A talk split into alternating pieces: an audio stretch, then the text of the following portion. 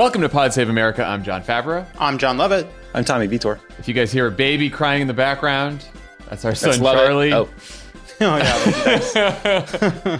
Charlie, Charlie was born two and a half weeks early on July 23rd. He is a healthy, happy little baby, and so far, sleeping well, eating well, shitting like a champ. uh, Emily, Emily's also doing well, continues to be the hero of our family. Um, and and thank you to everyone who subbed in for me last week: Medi, Alyssa, Dan from vacation, Tommy who did like five pods in a row. uh, really appreciate that. Charlie listened to all of last week's pod, so now he is learning all of your voices, uh, and also listened to uh, Taylor Swift's folklore about a hundred times. So he is he's off to a good start, guys. did he have any notes?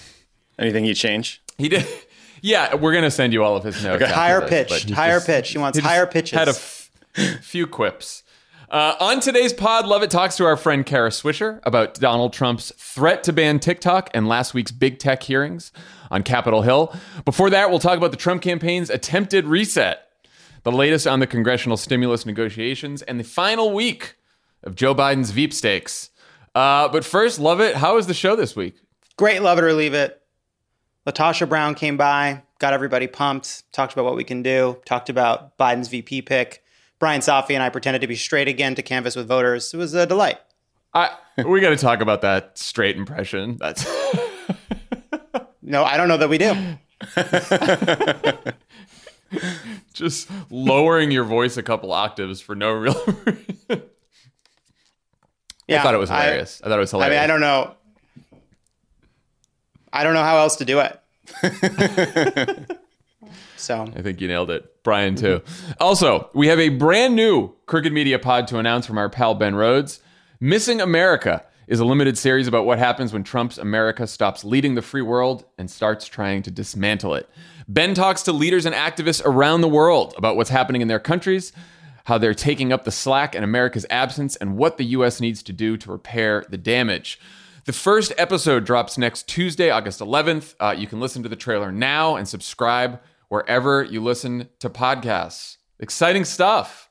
Uh, a quick programming note to mark the 55th anniversary of the Voting Rights Act. Vote Save America is hosting a virtual screening of the new documentary about John Lewis's life. It's called Good Trouble. It's a fantastic doc. Uh, you should check it out. Uh, it'll be on Thursday at 4 p.m. Pacific, 7 p.m. Eastern. And afterwards, we're going to have a panel discussion with Crooked's political director, Shaniqua McClendon, me, and a few special guests. Uh, $5 from each ticket will go to our Every Last Vote Fund. So visit crooked.com slash good trouble to get your ticket today. Uh, finally, speaking of voting, last week, Vote Save America kicked off the Every Last Vote week of action. And thanks to your help, over 300,000 people were able to use our vote by mail tool. You guys also helped send over 3.5 million texts and made over 54,000 calls to young voters in 11 battleground states on National Vote by Mail Day. And 2,212 of you signed up to volunteer as poll workers. Uh, you can still request your vote by mail ballot and sign up to volunteer at votesaveamerica.com slash every last vote. Truly impressive numbers Yeah, there. amazing. Incredible. Really amazing. incredible. Uh, all right, let's get to the news. So the Trump campaign couldn't even get its candidate to pretend that he gives a shit about the pandemic for longer than a day or two. Uh, so now they are forging ahead with a new strategy that is yet another attempt to make the race about Joe Biden. After pulling down all of their television ads for six days, the campaign is rolling out a new series of negative ads that the Washington Post reports, quote, will aim to brand Biden as a tool of liberal extremists. The negative ads will initially target swing states that have the earliest mail in voting dates. That's right. In North Carolina, you can mail your ballot in as early as September 4th. And other swing states will start voting that month as well. Uh, as for the new Trump ads, here's a clip of one that went up today. Joe Biden has embraced the policies of the radical left. Trillions in new taxes, crushing middle class families. If you elect me, your taxes are going to be raised, not cut. Amnesty for 11 million illegal immigrants. Citizenship for 11 million undocumented folks. Reducing police funding. Yes, uh, absolutely. The radical left has taken over Joe Biden and the Democratic Party. Don't let them take over America. I'm Donald J. Trump, and I approve this message. Spooky. Uh, Lovett. A couple of uh, Trump campaign folks told Axios that their internal polling is now showing that the quote puppet of the left attack on Biden is beginning to resonate with voters. Uh, do you buy this? Is there anything about the strategy that makes you nervous? Well, I, I think, you know, a lot of the pieces that looked at this new strategy, first of all, I don't know how new it is. I think that they've been floating versions of this for a Yeah. long time. They really have two things they're playing with, which is that, you know, Joe Biden is demented and Joe Biden is a tool of the left. Like those are the two, that's the core pillars of the Republican agenda. uh, but, but He's a uh, demented tool of the left. He's a demented tool. Well, why are you helping? But the uh, uh, why are you tightening? But the um, and and I think you know you can draw some reassurance from the fact that this is on track with what they've been saying for a while, and it's been hard to leave a mark. That said, uh, you know, elections are overdetermined. We're not doing double blind tests. Is it possible that buried in the data you find evidence that these attacks have mitigated Trump's decline over the last few weeks and months? Like, I, I don't know the answer to that, right? You don't know if Trump wouldn't be performing worse if these attacks weren't resonating. That said, you know, they've been trying to figure out how to land a punch on Joe Biden for a while. And this is the latest version of that. I, I find the like pulling down of ads for six days and then going back up, like, I don't find that particularly um, like a hopeful sign that they're really sort of not sure what to do. Uh, because again, I, I don't find this line of attack that different from what they've been doing. I think it may be just a new campaign manager coming in and taking time to assess what the uh, previous lunatic was up to. Tommy, what do you think? I mean, every time I see the Trump campaign do something, you know, my first reaction is, well, that's pretty dumb. But then I think, okay, what did they think was smart about doing this? Because clearly it's like some kind of a subtle shift. So maybe they're seeing something in the in the research. What do you think? Yeah, I mean, like I am baffled by the decision to to pull down ads for nearly a week, and I still don't think they're back up in Pennsylvania, Wisconsin, or Michigan. Meanwhile, uh, Biden and all the super PACs are on air, so you're just like leaving that space uncontested. I just don't get it. Um, in terms of the content of the ads, like I think the hardest thing for for political junkies like us who remember is that most people don't know who Joe Biden is. They're not paying any attention to the election. And so maybe you know Biden was Obama's VP, but that's it. And the concern is these new ads are filling in basically a blank canvas. Um, the conventional wisdom is that Joe Biden is harder to vilify as like the you know mayor of Antifa because he's old, he's Catholic, he's relatively moderate, and there's probably some truth to that. But I do think any campaign should be worried about like millions and millions of dollars in attack ads, even if the frame might seem silly. Because if you pull apart the radical left frame, the specific attacks are taxes, immigration, amnesty, and police funding. And those are areas that Republicans historically are good at exploiting. They love blowing up cultural issues and finding sort of racially divisive ways to split the electorate. The thing that gives me some comfort is that I do think the answer to this narrative is just telling Joe Biden's story. I mean, if you know about his like blue collar roots in Scranton and and the way he persevered through tragedy and you know stories about his kindness and his decency, like the way he served President Obama as a loyal VP uh, and their relationship. I think that fills in the gap of Biden as a person, and it makes it a lot harder to argue that he is like running around Portland in all black trying to burn federal buildings down. But um, you know, you can't let attacks like this go unanswered. Like I do think they should be concerned about it. Yeah, I I think that it is very similar to their overall message about Joe Biden, but it is a bit more subtle, and sometimes subtlety works better in politics. Um, like saying that Joe Biden is like the mayor of Antifa and is going to destroy the suburbs, it's just not believable, right? Um, but if you get down to an ad that just says he's going to raise your taxes, and of course, what he was saying in that ad is he was going to raise taxes on rich people, um, not everyone, and you know he's going to provide a path to citizenship for 11 million undocumented uh, immigrants, which is true. I guess it's it's a true thing that you know I think most people in the country um, support, but again, they're going for a very specific group of swing voters who might not. Um, you know, they're they're trying to do, like you said, Tommy, a more issue based attack, which I do think is probably more effective than saying just insane things about Joe Biden, like he you know he he loves Antifa and all that.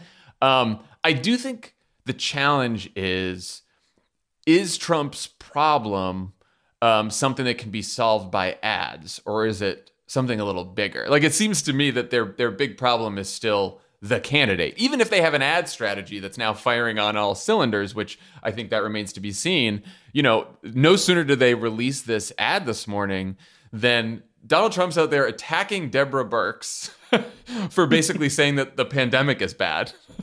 and yeah. then we get a New York Times headline that he's under criminal investigation for bank fraud.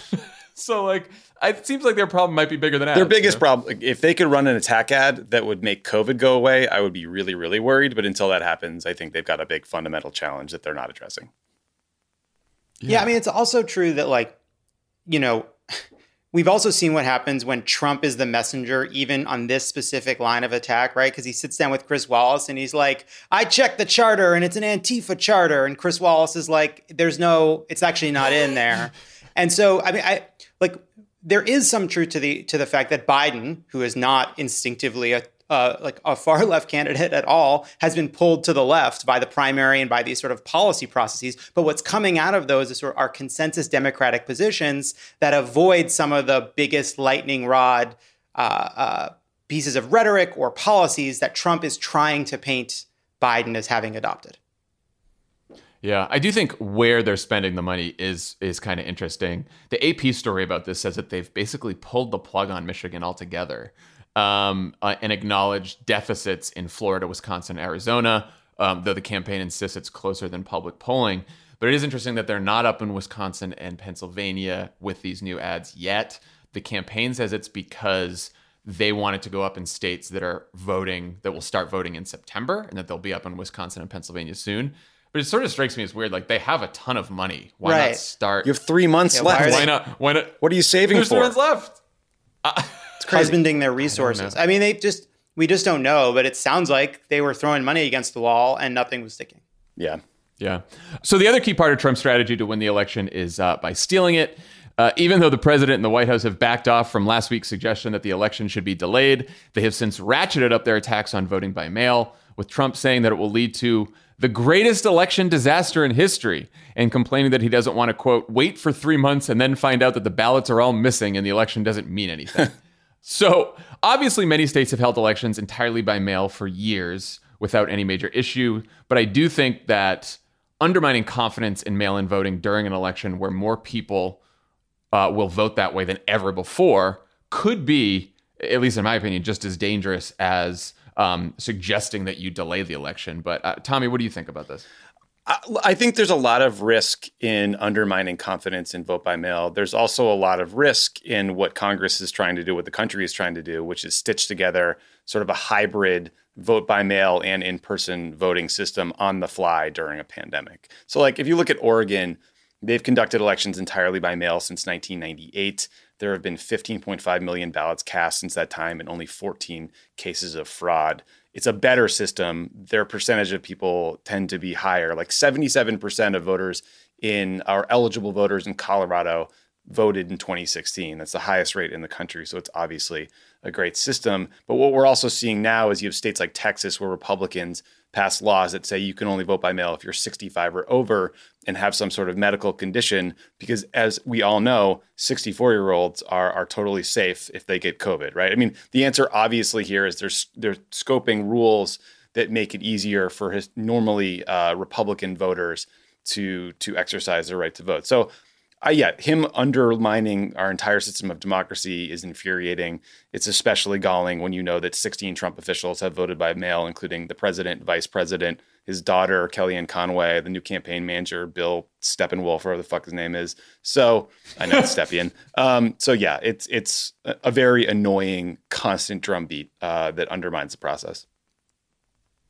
Lovett. What do you think? I mean, there's there's no um, real issue with fraud with mail in voting at all. But there are issues we've seen with mail in voting. New York is still counting ballots from right. their primary that was like a month ago. Um, it is easier for some states to reject absentee ballots for bullshit reasons like the signature not matching the signature on your license.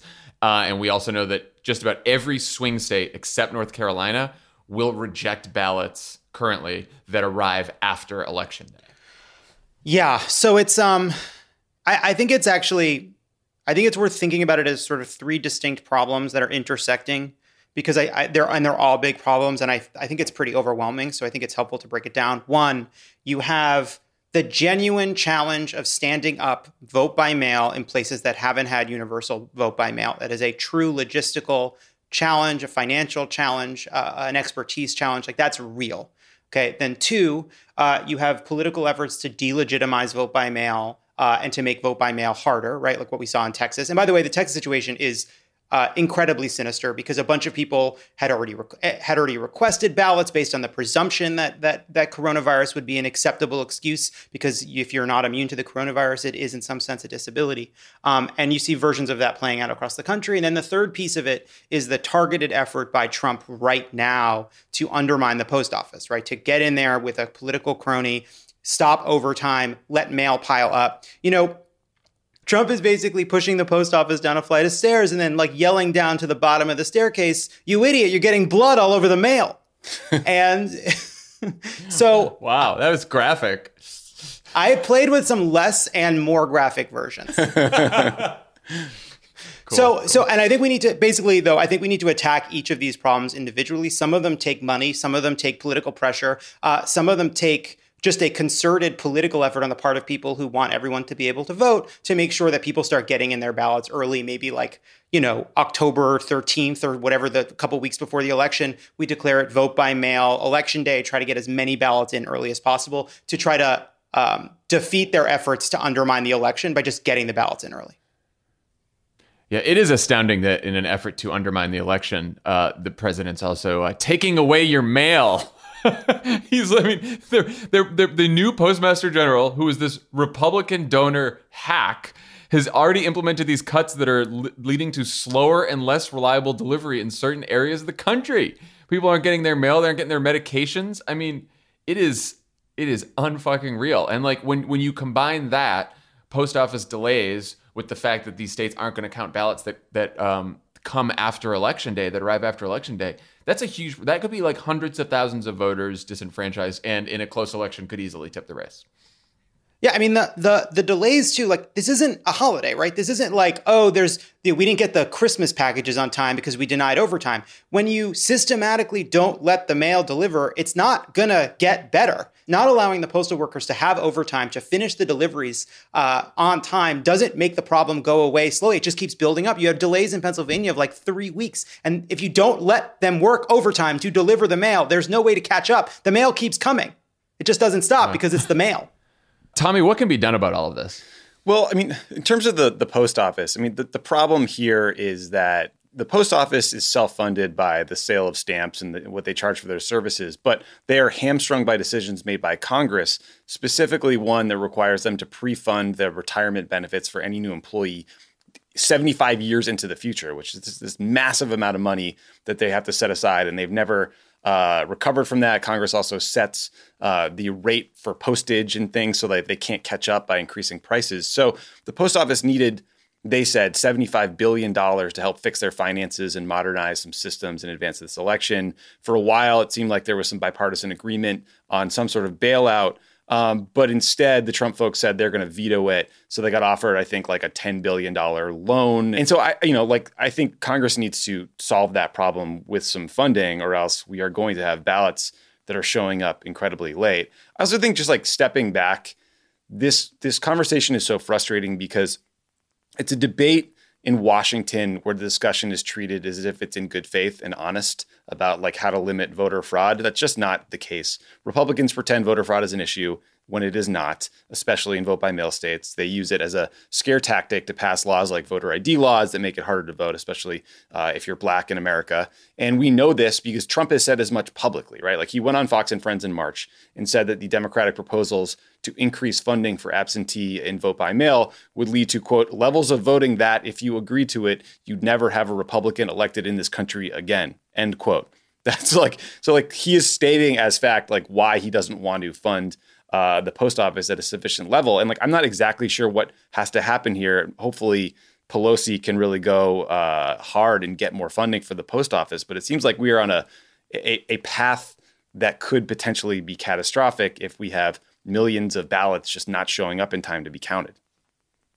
Yeah. So I think Democrats in Congress need to hold firm on funding for the post office and uh, and election security in general, which we're going to talk about in a second.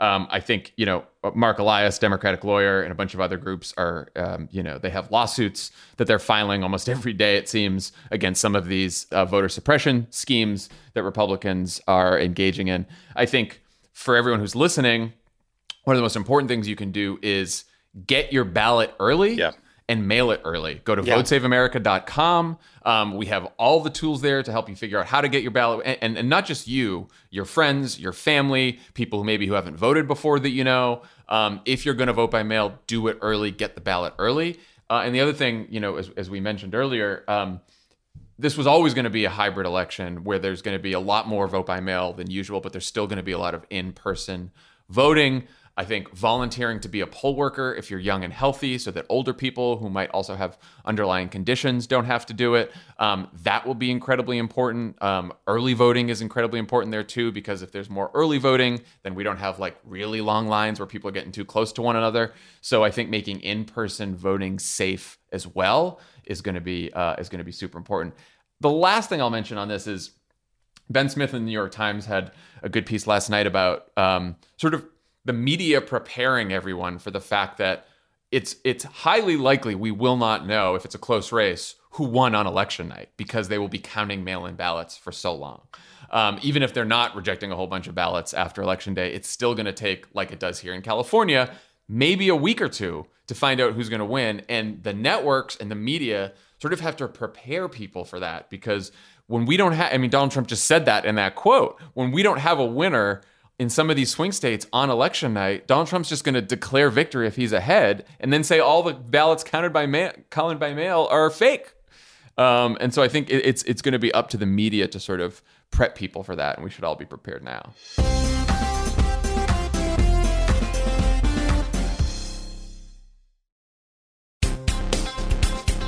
All right, let's talk about the negotiations in Congress over the next COVID relief bill. The extra $600 per week that more than 20 million unemployed Americans had been receiving since the beginning of the pandemic has now expired, which will force people to make a lot of very hard and sad decisions starting right away.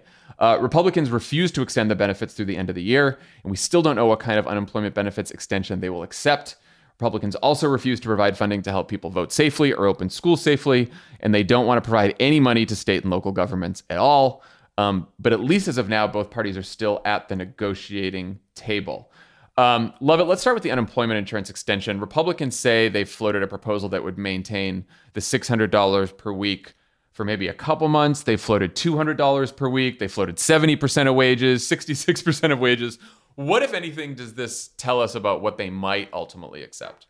Uh, it, it's they're all over the place. They've been over the, all over the place for a while. You know, they floated a kind of um, you know, uh, like a one week extension briefly, thinking that they could get some uh, leverage over Democrats. Though it's, again, because this is all done so haphazardly and so last minute, it's not clear that people would even be able to get that money because of the way it's all administered. It's all just a complete mess. And so you have literally tens of millions of people sort of waiting to find out what comes out of this agreement. I think you have a genuine like disagreement among Republicans, uh, some who are, I think, saying truly like sociopathic uh, things about yeah. about uh, unemployment insurance, like like a mix of a mix of just heartlessness and also complete denial about what's happening in the country, as if the problem right now is the six hundred dollars is uh, making it too cushy for people to stay at home, as opposed to what's really going on, which is uh, the pandemic destroyed the economy, and we actually need people to stay home so that they stay safe and we can get out of this fucking mess.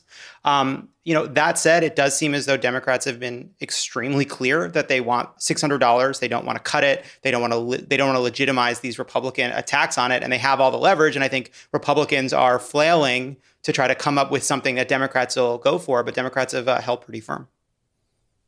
Yeah, Tommy, I saw this morning that uh, Pelosi just suggested that Democrats will not negotiate on the six hundred dollar per week unemployment benefit, which I thought it was an improvement over old uh, Steny Hoyer last week saying that maybe, maybe it was negotiable. Yeah, that was a, a weird uh, posture to take going into negotiation. Yeah, I mean, Pelosi has said, I think, even more recently than this morning, uh, that you know you could maybe tie the six hundred dollar payment to the unemployment rate, and if that unemployment rate goes down, maybe the number can go down. Maybe that's more reasonable. I'm not entirely sure, but I mean, I think the thing people need to know is that we are not in this position because of partisanship or congressional dysfunction or all these sort of things that the press reports that I think obscures the truth. The Democrats passed a bill months ago and Republicans refused to negotiate throughout the entire summer. That's why we're getting this last minute bullshit. And like the thing that is driving me crazy is, is what Lovett mentioned, which is, you know, you have Ted Cruz and other just soulless assholes out there suggesting that this unemployment benefit is somehow preventing people from working when there is literally no evidence that the expanded unemployment benefit is leading workers to stay home at all. In fact, there have been studies that prove that. And so, you know, now we're in this tough position where this has become conventional wisdom. I don't get how that's the case because obviously, like, we should be incentivizing payments. We should be creating payments to workers to keep them home so they don't get the coronavirus. That was the whole point of this thing. Now, this morning, you read that the White House is considering executive actions to maybe do things on their own. One idea that was floated was instructing the IRS to stop collecting payroll taxes so then people can keep that money. I don't know what that does for the 30 million some odd people who are laid off, but this is it's a complete mess. It's a complete mess and it is a you know, Mitch McConnell Republican Party created mess, and people are really hurting. Lovett. What do you think? Uh, what do you think the red line should be for Democrats, and and where do you think it's okay to compromise? In addition to unemployment benefits, we got the the mail security, election security, the state and local government funding. Mitch McConnell's still high on his uh, corporate liability shield because uh, you know big thing is protecting corporations from getting sued that they force people to go back to work and then get sick. Yeah, no, that's his um that's his pet issue. Cool, cool guy. Uh, that's his fetish. Cool, cool priority. Uh, yeah, I mean, I like one thing that I thought was good, right? Is that like Republicans proposed doing some of what Democrats wanted and said we will keep negotiating, but Democrats said no because I think they saw what happened last time. I think it's a uh, pretty, uh, you know, I think there's a likelihood that whatever comes out of this is it, all right. And it is for through the election, through the inauguration of either Donald Trump or Joe Biden. And so I think making sure that whatever comes out of this uh, helps people through the election and ideally through like the early part of next year, I think has to be a red line. We cannot be setting up another one of these negotiations in December or January. I think it's crazy, uh, especially if we have a, a um, a new president and they try to hold that president hostage. You know, there is a, um, now a fight over whether that we can get four billion dollars for election security. Meanwhile, in the current version of the Republican proposal, there's uh, over two billion dollars to rebuild the FBI and renovate the West Wing. Um, because Trump finds the FBI building ugly. Now, in fairness to him, it is an ugly it is an ugly building. Uh, that's certainly true. It's a real it's a real eyesore. Uh, not a priority, obviously, in a pandemic, uh, but he's not wrong about that. Uh, I guess he also is interested in um, uh, some uh, marble upgrades in the West Wing. Uh, but again, if we can find the money for that, I think we can probably find the money uh, for, you know, in a $2 trillion package, you're talking about, you know, 0.2% for election security. You're talking about maybe a percent for uh, postal uh, uh, um, for supporting the post office. You know, these are small parts of a big package. As and one other thing, just the state and local government stuff. Um, it's we have to do it. Uh, if we just do, if we don't provide aid to state and local governments, all the good that would come out of a stimulus will be undone by the cuts that come at the state level, the chaos that happens at the state and local level. That's all. Yeah, we're talking about cuts to first responders, teachers getting laid off, schools, education, college, public services. I mean, it is catastrophic. Look, I think what we're seeing in these negotiations is the Democrats have all the leverage right now, right? Like Nancy Pelosi going out there saying they're not negotiating on $600 while Republicans have about 10 different positions on unemployment insurance between the Senate Republicans, the House Republicans, and the White House tells you who has the stronger hand here. I think what you said, Tommy, is going to be the challenge for Democrats, which is they're going to have to fight through the both sides bullshit in the media because as these negotiations drag on, the media will cover it like, why can't anyone in Congress get together and fix something? And, you know, pox on both their houses for doing that. And I think Democrats just have to look at the long term, which, like Lovett said, is you know there's no there's not going to be another one a package between now and the election so if we don't get help for the postal service if we don't get election security if we don't get state and local government funding we're not going to see that till maybe January of 2021. Uh, you know, when hopefully Joe Biden is president, but who knows? Yeah. Right. And so this is the last chance to get everything in. And I think what Democrats also have to realize is if the bill fails and they don't get anything done, um, and and the economy continues to suffer, like guess who's going to get blamed for that on election day? Probably the guy who's in the White House and the party that's in power. Yeah, I mean, look, more I- than anything else. My, my concern is that a, a, a shitty bill is actually harmful because of all the things you mentioned. It just means that there will be no chance to pass anything else between now and God knows when. And so, like, the bright red lines for me are this idea of just providing blanket liability protection for companies is insane. The pandemic is worse. Now is not the time to let companies force workers back into unsafe conditions as they're already trying to gut OSHA and all these other worker protection agencies. They cannot let Republicans pass a, a unemployment insurance benefit that creates a new system with a massive bureaucratic hurdle, like calculating the percentage of your former income. Like we literally have people camping, sleeping out in front of unemployment offices in states like Oklahoma, Alabama, and Kentucky because the the state unemployment benefit systems have proven to be unworkable. They can't deal with this influx. Like creating a new like massive bureaucratic hurdle and a bunch of paperwork to go through is a disaster. Obviously, we need the election security funding. That should have come months ago. If Trump wants the economy to reopen and he wants schools to reopen, he needs to provide some sort of funding to help teachers, states, municipalities deal with it. So I'm not exactly sure how they would do that, but it does seem like they are completely screwing themselves both politically and screwing the country over by not moving on this quickly because uh, it's just holding the entire economy hostage. Yeah, and just one last point on that on the school funding. You know, there's a signal example I think in the Republican proposal that sort of points out just how naive and kind of ideological they've been throughout this entire pandemic and how it's made things worse. Their current funding proposal incentivizes not health, not protecting kids, uh, but actually reopening schools to create pressure on school districts and localities to reopen schools. And as always, their priorities have been about short term reopening, short term economic gain, when the real crisis has been our failure to kind of shut down for long enough to get a handle on this disease. And that's what they're doing across the bill, trying to just get out of this with less than the bare minimum. And of course, it just makes everything worse. Because, by the way, one of the things that uh, economists say is failing to provide the UI benefits hurts the economy and hurts the recovery and makes the pain last longer. That's all. Yep. Uh, all right, let's talk a little bit about the Veep stakes. Joe Biden will reportedly hold a final series of one on one meetings with candidates on his shortlist and announce his running mate next week.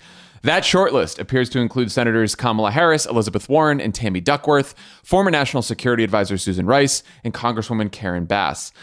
And because everyone who's waiting for this process to finish is bored and impatient, we got leaks from donors, we got speculation from people who have no idea what they're talking about, and now we got a Dems and disarray narrative from reporters who've been dying to write it. Here's Annie Linskey of the Washington Post, quote, the dynamic threatens to undermine Biden's effort to use the vice presidential search to spotlight some of the party's brightest female stars, pitting women, especially black women, against one another. First question, Tommy. Uh, you've been on quite a few campaigns that have gone through this process. How typical is what we're seeing right now? I mean, as uh, that's the ticket fans with Dan and Alyssa know, like the Obama selection process was was pretty quiet and locked down. I think it leaked a couple hours before the announcement because others who did not get it were finally told that they didn't get it. So you could just do a process of elimination. You're always going to have donors and annoying outside advisors talking to the press about things they know nothing about, the who's up, who's down bullshit, the posturing. I do think this has been pretty bad the last couple of weeks. I mean, there's like two parts to it, right? There's the leaks sourced to campaign aides or people like Chris Dodd, who's on the VP selection committee, that were very bad. And that shit I know drives like actual campaign staffers crazy because they don't want to deal with this stuff either. And, and they want to shut down those kinds of conversations. The other piece is just sort of general positioning and like Oppo research dumps from people affiliated with potential vice presidential candidates. Like that video of Karen Bass's speech to the Scientology church crowd, that doesn't show up by accident. Someone is out there digging that up and pushing it around. And you know, that stuff sucks for Karen Bass, people on her team, others who are getting Oppo dumped on them. But ultimately, I think like for the Biden campaign, it's okay to have that stuff out there. You want it out there before he makes the choice and not after, right? So it's all going to get vetted eventually. I have been personally surprised at how many shots have been fired at Kamala Harris. It is it's pretty untoward. It wasn't just that political piece uh, talking about Chris Dodd. There were people telling the New York Times that like her polling wasn't great in, in African American communities. There was a campaign aide that reached out to Jonathan Martin unprompted to say uh, that some of Biden's aides don't like Kamala Harris. If I were the campaign manager, uh, I imagine Jen O'Malley Dillon is very, very angry about this shit because it does a, a disservice to Biden and everyone involved in the process. And you're right, John. I mean that, like that Washington Post story, I think is overstated and annoying. But it's also the case that Biden is about to make this historic selection, uh, and what he does is critical, not just for the country and the campaign, but the narrative is now that he's going too slow or pitting candidates against each other, and that's bullshit. And, and I think it sucks. I mean, I just I think Biden is going to take his time, pick the person he likes the most, and that will be the end of it. And everyone just needs to take a deep breath until then. Yeah, I mean, the too slow narrative is complete bullshit. Um, Joe Biden was announced as vice president two days before the convention in 2008 in late August. Uh, Tim Kaine was announced two days before the convention in 2016. So the idea that this process is taking too long, it's like everyone fucking calm down. I do think Lovett, like Tommy said, some of the leaks coming from, you know, the someone close to fucking Chris Dodd, or let's go to fucking Ed Rendell for a quote, who's been hanging out in a green room for the last five years, just waiting for his chance to shit on Democrats. you know, that that stuff is rather annoying. I totally think that the Kamala stuff is completely bullshit. Like, you want to talk, you haven't have an issue with someone's record. If someone's policy position, that's fine. Throwing out fucking quotes like "I don't like her" and she give me the give me a fucking break. I mean, it is very sexist. It is very gross. Yeah, I, I, think so too. I do think that like there's been a lot of kind of normal people desperate to find something to write about this, and so you go to a. It's always like a Biden ally or people close to Chris Dodd. It's like I don't know who Chris Dodd is close to, and I don't want to know. uh, so like, I, I, and I will say, imagine like, if that, imagine if that's your sourcing. Your source to someone close to Chris Dodd. Well, Yikes. we're now in day. We're now in a. You know, like it's so harmful, right? So we are now talking about the Times reporting on Politico reporting on someone who talked to Chris Dodd, who is someone talking to the campaign, right? Like that is very attenuated. That said, all these leaks that are attempting to like undermine Kamala Harris by saying she's ambitious, saying she wants to be president, saying that she's not remorseful for an attack uh, like uh, during a during a debate, I, I think are doing an incredible disservice uh, to Joe Biden. And by the way, doing an incredible disservice to Kamala Harris and the other women in contention.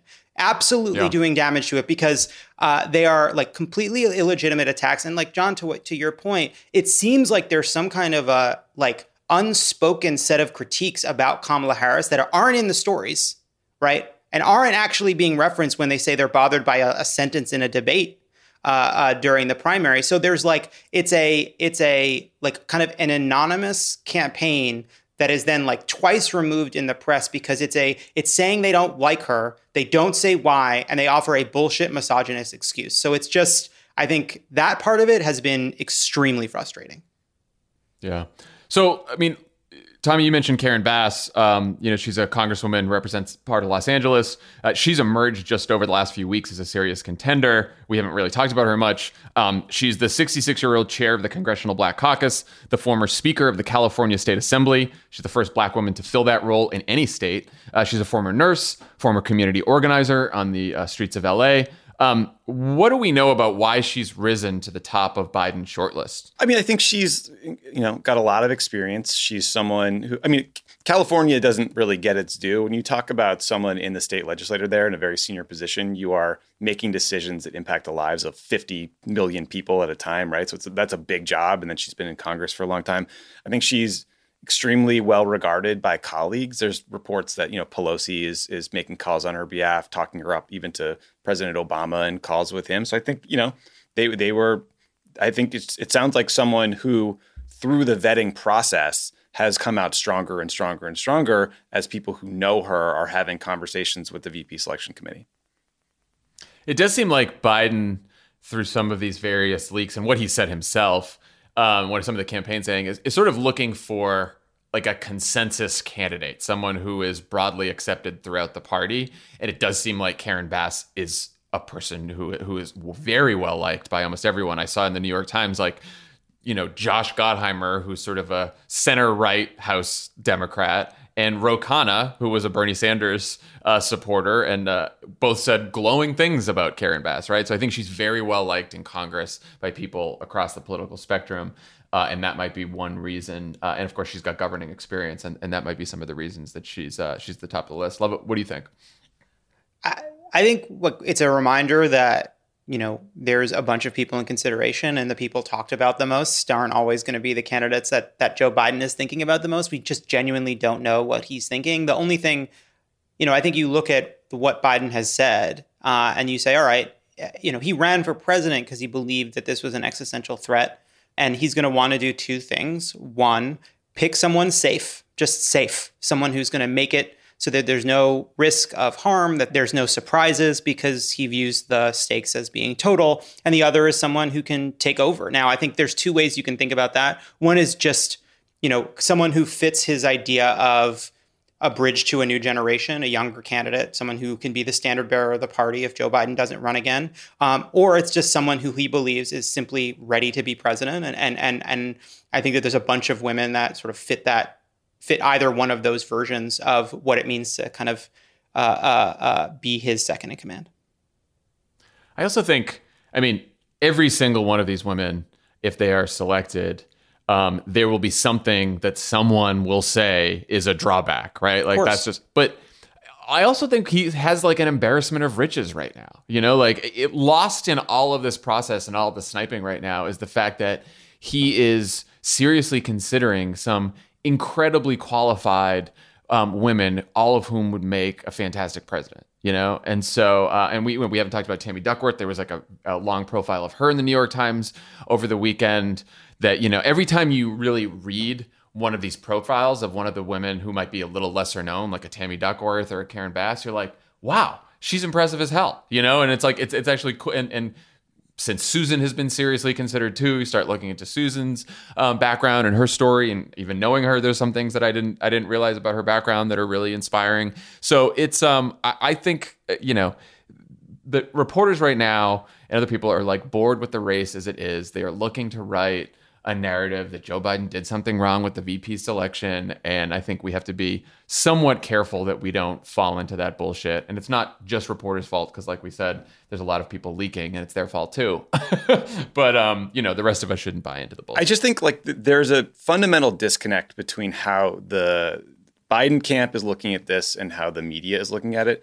Biden is thinking about four years and he's thinking about a governing partner. He's thinking about someone he's going to need to ask to do enormous things the press is fundamentally looking at potential hurdles in terms of getting elected. Like, is there Oppo research out there? Could you harm them with a gaffe? It, you know, are they known for Benghazi? Right? Like every article you read about Susan Rice leads with a discussion of Benghazi, which was a controversy that was manufactured by Republicans in Washington as a way to harm Obama, as a way to harm Hillary Clinton, right? Susan Rice, as the US ambassador to the UN, had literally no substantive role when it comes to protecting an embassy in Benghazi. That was not her job in any way. She just went on Sunday shows and pricks like Lindsey Graham decided to attack her. So that mismatch between like what's reported on and what's discussed and what the conventional wisdom is versus what the job actually is is very frustrating. I'm sure it's frustrating for Biden. I'm sure it's frustrating for the candidates. Because if you step back and you think about all of these people, let's take Susan Rice for an example. Like w- when you're a national security advisor and you're in the Oval Office every single day, multiple times a week, you have a pretty good sense of what it takes to actually lead. You know what how to rebuild the country. Like Kamala Harris has had huge jobs both in California and in the U.S. Senate. Like she would be, she's an incredibly accomplished politician. Like all these all these shots fired uh, about potential risks or downside uh, hurdles you might face if you choose them are just so overstated to me. It's very, it, it's frustrating. It's stupid. A- answering like why shouldn't Susan Rice be the pick with Benghazi is fucking pea brain analysis. Yes. Answering why Kamala Harris shouldn't be the VP because like she lost the primary is pea brain analysis. Like it's just like it is so lazy to just like a lot of the people that have mentioned Benghazi are like, and we know that Benghazi was a manufactured controversy by the Republicans, but it's out there. no, it's, always, it's, not. You're just repeating it. I will also say too, one other you know, as people have talked up Karen Bassett, like who is an incredibly serious candidate, there's been this odd, like, kind of um, pro Bass sentence that something's like, and she's never been that ambitious about being president. And that makes her a great contrast what is like Kamala Harris wanted to be president, Elizabeth Warren wanted to be president. It's actually not a bad thing to have a vice president who wanted to be and might want to be president in the future. That's not a bad quality in a politician to have them want to seek the higher office and and seek to build the Democratic uh, majority over the time that they're in the job. It's just a It's also a quality that uh, is inherent in about 95% of politicians. Yeah, Joe Biden's been running for president since before computers. Yeah, that that is a, the incredibly absurd part of the attacks on on Joe Biden. I mean, people are saying Kamala Harris is ambitious; she might be running for president down the hall. Well, Joe Biden was vice president for eight years and then he ran. And then people say, well, she did not run a good campaign. She underperformed everyone's expectations. You could also say that in his previous runs for president, Joe Biden underperformed expectations and didn't run great campaigns. Right. So it's, all of this is uh, look where he is now. Look where he is now, Mayor. yeah. Yeah. He waited us now, out. Now he's Mayor. Now he's Mayor of Antifa. yeah. Looky him. anyway, uh, well, check out if you want to hear more about the Veep Stakes. Check out, and you haven't yet, check out Dan and Alyssa's fantastic uh, series. That's the ticket, and um, you know we'll be uh, tuning in next week for the uh, for the final result. Won't it be exciting? Uh, all right. When we come back, we will have Lovett's conversation with Kara Swisher.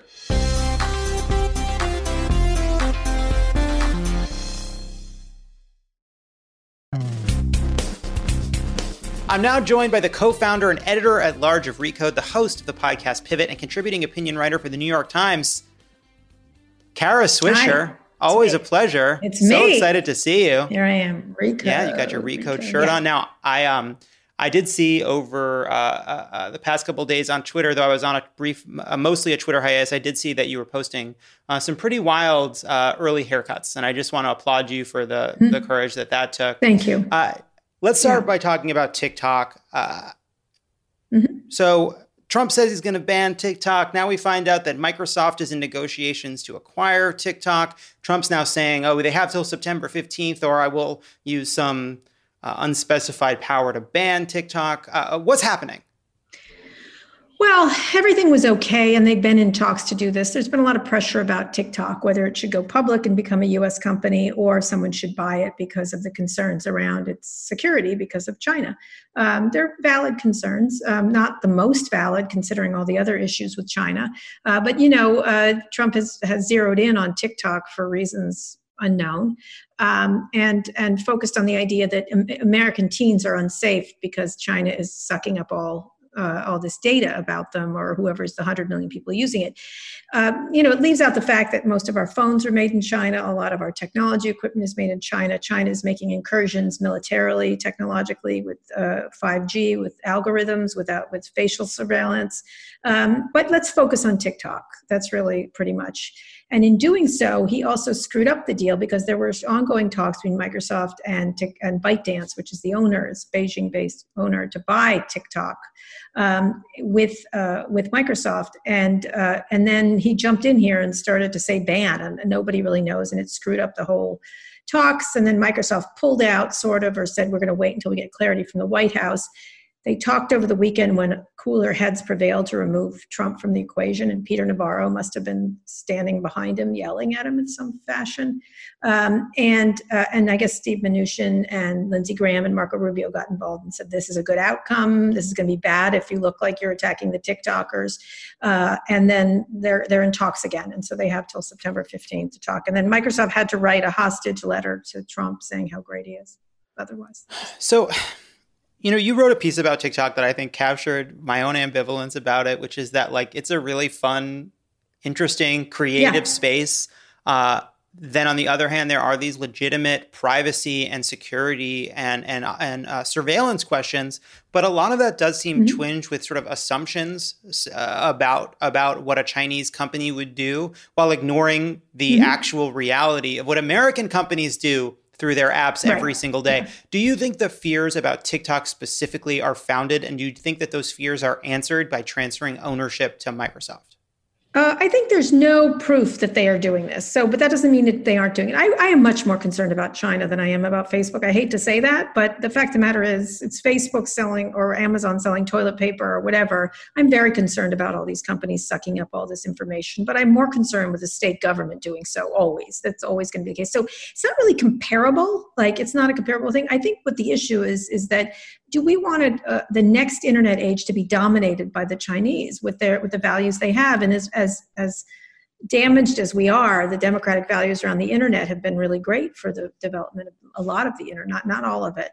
Um, and what's happened is that it's become this sort of monopolistic space now with a few as you saw last week in the hearings and so i'm concerned with the with two different things and they're not the same you can't say i'm unconcerned you know i'm unconcerned with facebook but i'm really concerned about the chinese you have to be concerned about all of them but for different reasons so let's talk about that hearing because actually one of the arguments against efforts to regulate apple facebook uh, Google, mm-hmm. Amazon, is if you break us up, if you hamstring us in any way, you're just sort of ceding the field to China. Let's talk about the hearing. You had these four big companies, and, and what I was realizing and just thinking about talking to you about this is these are mm-hmm. four companies with incredibly different businesses, incredibly right. different That's goals, in, incredibly different influences on the economy. What brings them together is that they're huge. That's really right. huge and powerful. Right. Um, so, what did you learn from the from the hearing about, I guess, first of all, stepping back tech generally, and then I think we can talk about the individual companies. Mm-hmm. Yeah. Well, you know, look, first of all, tech is not a monolith. And by the way, everyone's not concerned with China. It was Mark Zuckerberg talking about that because that's his argument is that I have to be this big uh, look away from the Russia issues, look away from the hate issues. I need to be big in order to fight the, you know, the Asian villains, essentially.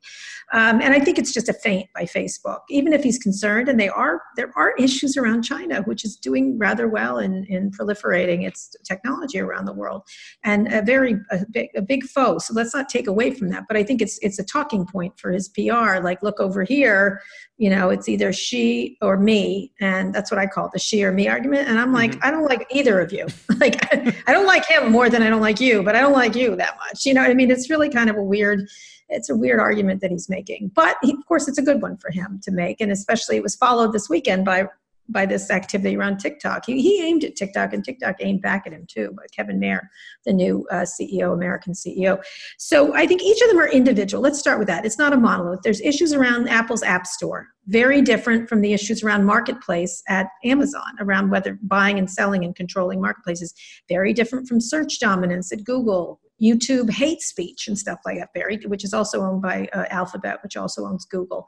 Um, very different from hate speech and uh, propaganda and allowing all kinds of lies to proliferate on Facebook and the dominance of social media. So every one of them has to have a different answer, right? And so right. that's what's different here and and the answers uh, and the, and the solutions and the way we fix these things are very different um, overall there needs to be a privacy bill that's passed this will affect all of them secondly we have to look at each individual company and decide whether they should be allowed say amazon should it be able to sell things and there was some very incriminating uh, Mr. Bezos had to, Jeff Bezos had to admit that they were using some third party data. He said, I can't say it hasn't been violated, which they're supposed to keep separate.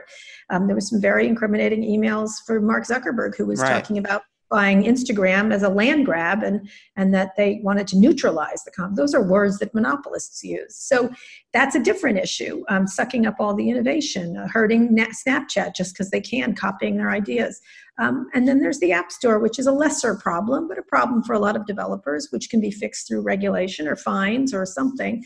Um, and so that's what it's got to be a multifaceted approach by our government. There's been no red legislation by our government whatsoever. So maybe one traffic law for them would be good, would be nice. I, I, I would like that. Red lights, green lights. But yeah, I mean, one of the other things, it wasn't just that that the, that Facebook was saying uh, they wanted to swallow up their competition. It was that they were mm-hmm. suggesting that if they didn't go along with the deal, they would just create their version of Instagram anyway and basically squash them by copying them, right? Which is an incredible anti-competitive act. No. Sure, but you know what? good luck because they're the most non-innovative people on the planet like good luck they've tried lots of copy lot dating what happened to their dating service what happened to their video service what happened to their they're not very good at creating new things they're good at buying them and I, you know i think instagram which was created by kevin systrom and mike krieger is a wonderful service, but it was created by Kevin Systrom and Mark Krieg, uh. Mike, Mike Krieger and not Mark Zuckerberg. And so what he's really good at is is copying. And I think that has a limit, just like it did with Microsoft. Microsoft couldn't play that game for that long. It, it, it ends.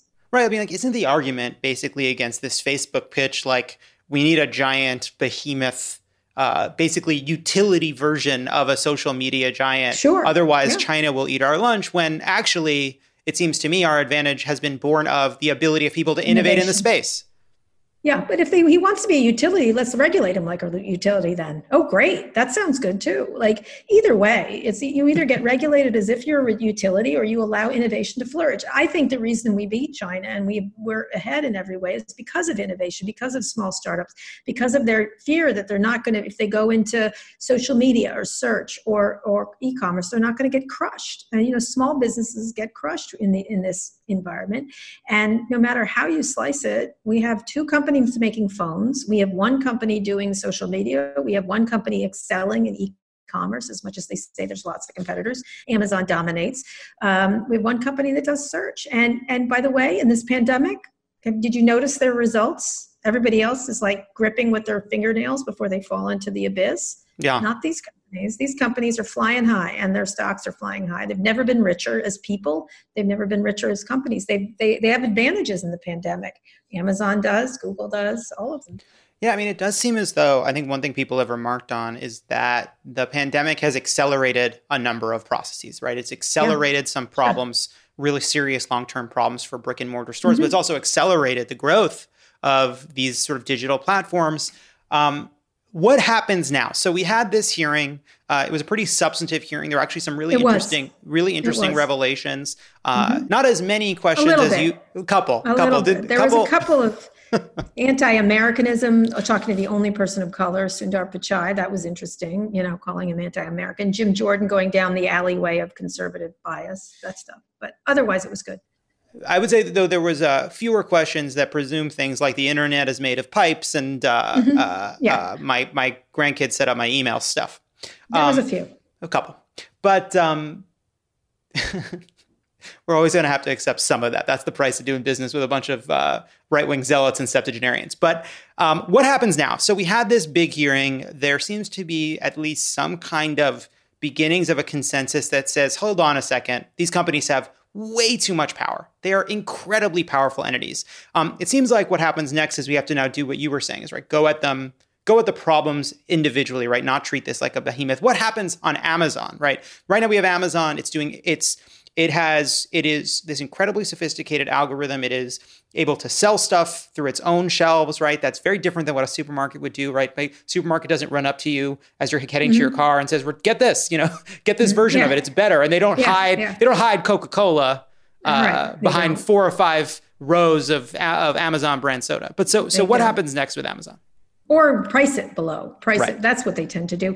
Uh, i think they should separate the marketplace from things they sell. I just think you know and and, and make sure that data is in a lockbox of other sellers. They are the marketplace in commerce. They'll argue they're not but they really are um, and delivery. They're so good. They're so good, and people like them so much in terms of the of the result. Um, they're forgetting just like getting in an Uber and it costs four dollars. It doesn't cost four dollars. It doesn't. It's not that price. they're they're they're living off of other people's dimes essentially. And so I think separating the marketplace from what they sell. And and same thing at the app store. If apple's going to get in the music business they don't get to have any say over music pricing right? You know what i mean? Like that's like you move away. It's going to be that's a harder problem but if they're going to get into direct competition in services with people that they also serve there has to be some sort of a buffer between them so that these groups that are making these decisions are making good economic decisions not apple economic decisions or, or amazon economic decisions. Let's talk about facebook so, mm-hmm. you know, as you mentioned, you know, one of you know their challenge is distinct around misinformation spreading on their platform. You've mm-hmm. interviewed Mark Zuckerberg many times. Um, mm-hmm. Did you learn anything from Facebook during this hearing? Did anything surprise you? No, I thought those emails were exactly what I thought they would be. You know, and I'm sure there's dozens more like it. The idea, instead of talking about innovation, he's talking about land grab. Instead of talking mm-hmm. about competing, he's talking about neutralizing. That feels very Bill Gatesian, circa 1997. That's what it feels like to me. If you remember, he was going to crush them. But I had a quote in one of my books in the 90s where Bill Gates said, We're going to buy you, bury you, or copy you that's what it felt like. I was like, oh, he's back. You know what I mean? Actually, Bill Gates is great these days. Thank you for the vaccines, Bill Gates, someday. Um, but um, but it's uh, it's it feels very um, monopolistic. Um, so no, I I think he did fine. He's been there a couple of times, and he's sort of the one they beat up on. But he he sort of escaped. There was no Katie Porter or AOC to. Uh, I think there was a lot of. I think Jeff Bezos got more of it from uh, a representative uh, Jayapal, which who thought who thought was great. Who I thought was amazing from Seattle. Yeah, she was great. So uh, let's let's close by talking about TikTok. Um, mm-hmm. So I did download it to my. You downloaded it to a burner phone. Yes, that's over res- there. Yeah, I've got which I respect. I did briefly download it to my real phone mm. until, without ever setting up an account, it really did discover that my interests were um, new ways of making grilled cheese and hot guys. Um, well, their algorithm is great. Their algorithm is wonder. That's an amazing algorithm they've got going. Yes. So do you, so uh, you know, put TikTok aside. Yeah. The growth of this sort of incredibly sophisticated algorithm, whether it's what Facebook is doing, what YouTube is doing, uh, what TikTok is doing, where basically the algorithm is smarter than the people making it. It is smarter than us. It is able to know what we like in very sophisticated ways, in ways we might not understand, right? That actually don't make intuitive sense because it's not drawing on human intuition. It's actually just looking at hard data and hard science. What do you see as the long term risk of how much of what we see and what we hear is born of these kinds of algorithms, regardless of what happens with these individual corporate entities. Well, you know, there's a lot of talk around AI lately because OpenAI uh, released some versions of AI that make people are making people nervous. Everyone's talking about it. I think the question is, what kind, what, how, how do we abrogate our decision making, or we give it off to these these systems? When do we stop doing that? When when does human decision making begin, and when does that begin. Now, some of their decision making is good, like it's smarter, it's faster, it's quicker. Most of our decision making is based on anecdotes and bad data. They have good data. The question is what data goes in there, right? What data, what, you know, crap in, crap out is the way I look at it with data. And so if you have a lot of policing data that show more people of color get arrested, the algorithm's going to think people of color are more criminal, right? Like why wouldn't that it would make sense in a lot of ways. That's a simplistic way of doing it, but it's it's just is a question of one regular people are making this AI, they're creating it and then putting in regular data that may be flawed. Um, and then as it becomes ever more sophisticated, how do we know how it comes to conclusions, to say about loans or jobs or whether you can get in the country or not? Like, you know, there's something good about human uh, fallibility, right? Like, so things don't. Co- they can go, oh, oh, I see what happened here. This is whatever. Yeah.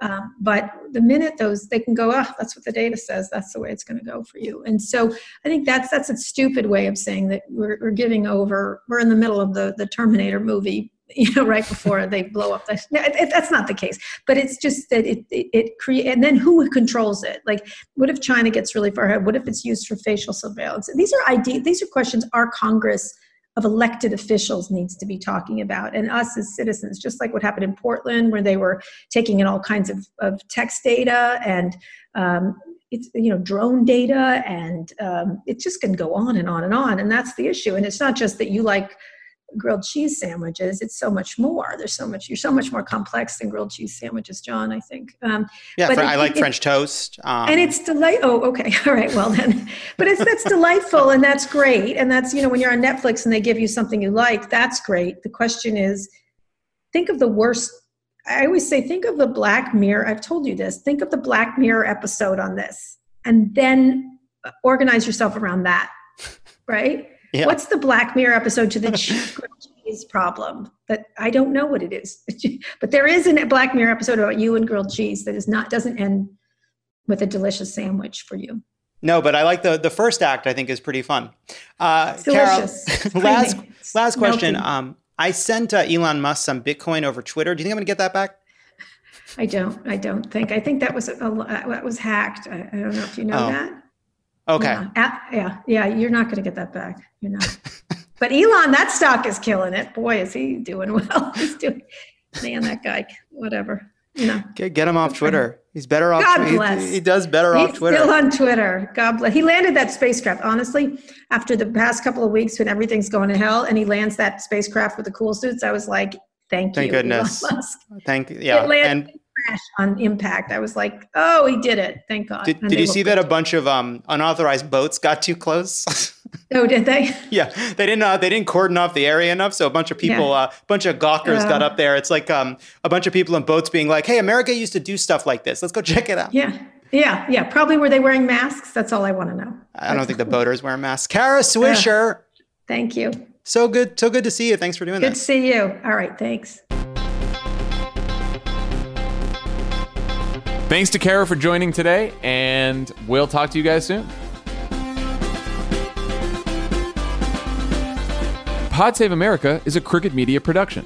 The executive producer is Michael Martinez. Our associate producer is Jordan Waller. It's mixed and edited by Andrew Chadwick. Kyle Seglin is our sound engineer. Thanks to Tanya Somanader, Katie Long, Roman Papadimitriou, Caroline Reston, and Elisa Gutierrez for production support. Into our digital team, Elijah Cone, Nar Melkonian, Yael Freed, and Milo Kim, who film and upload these episodes as videos every week.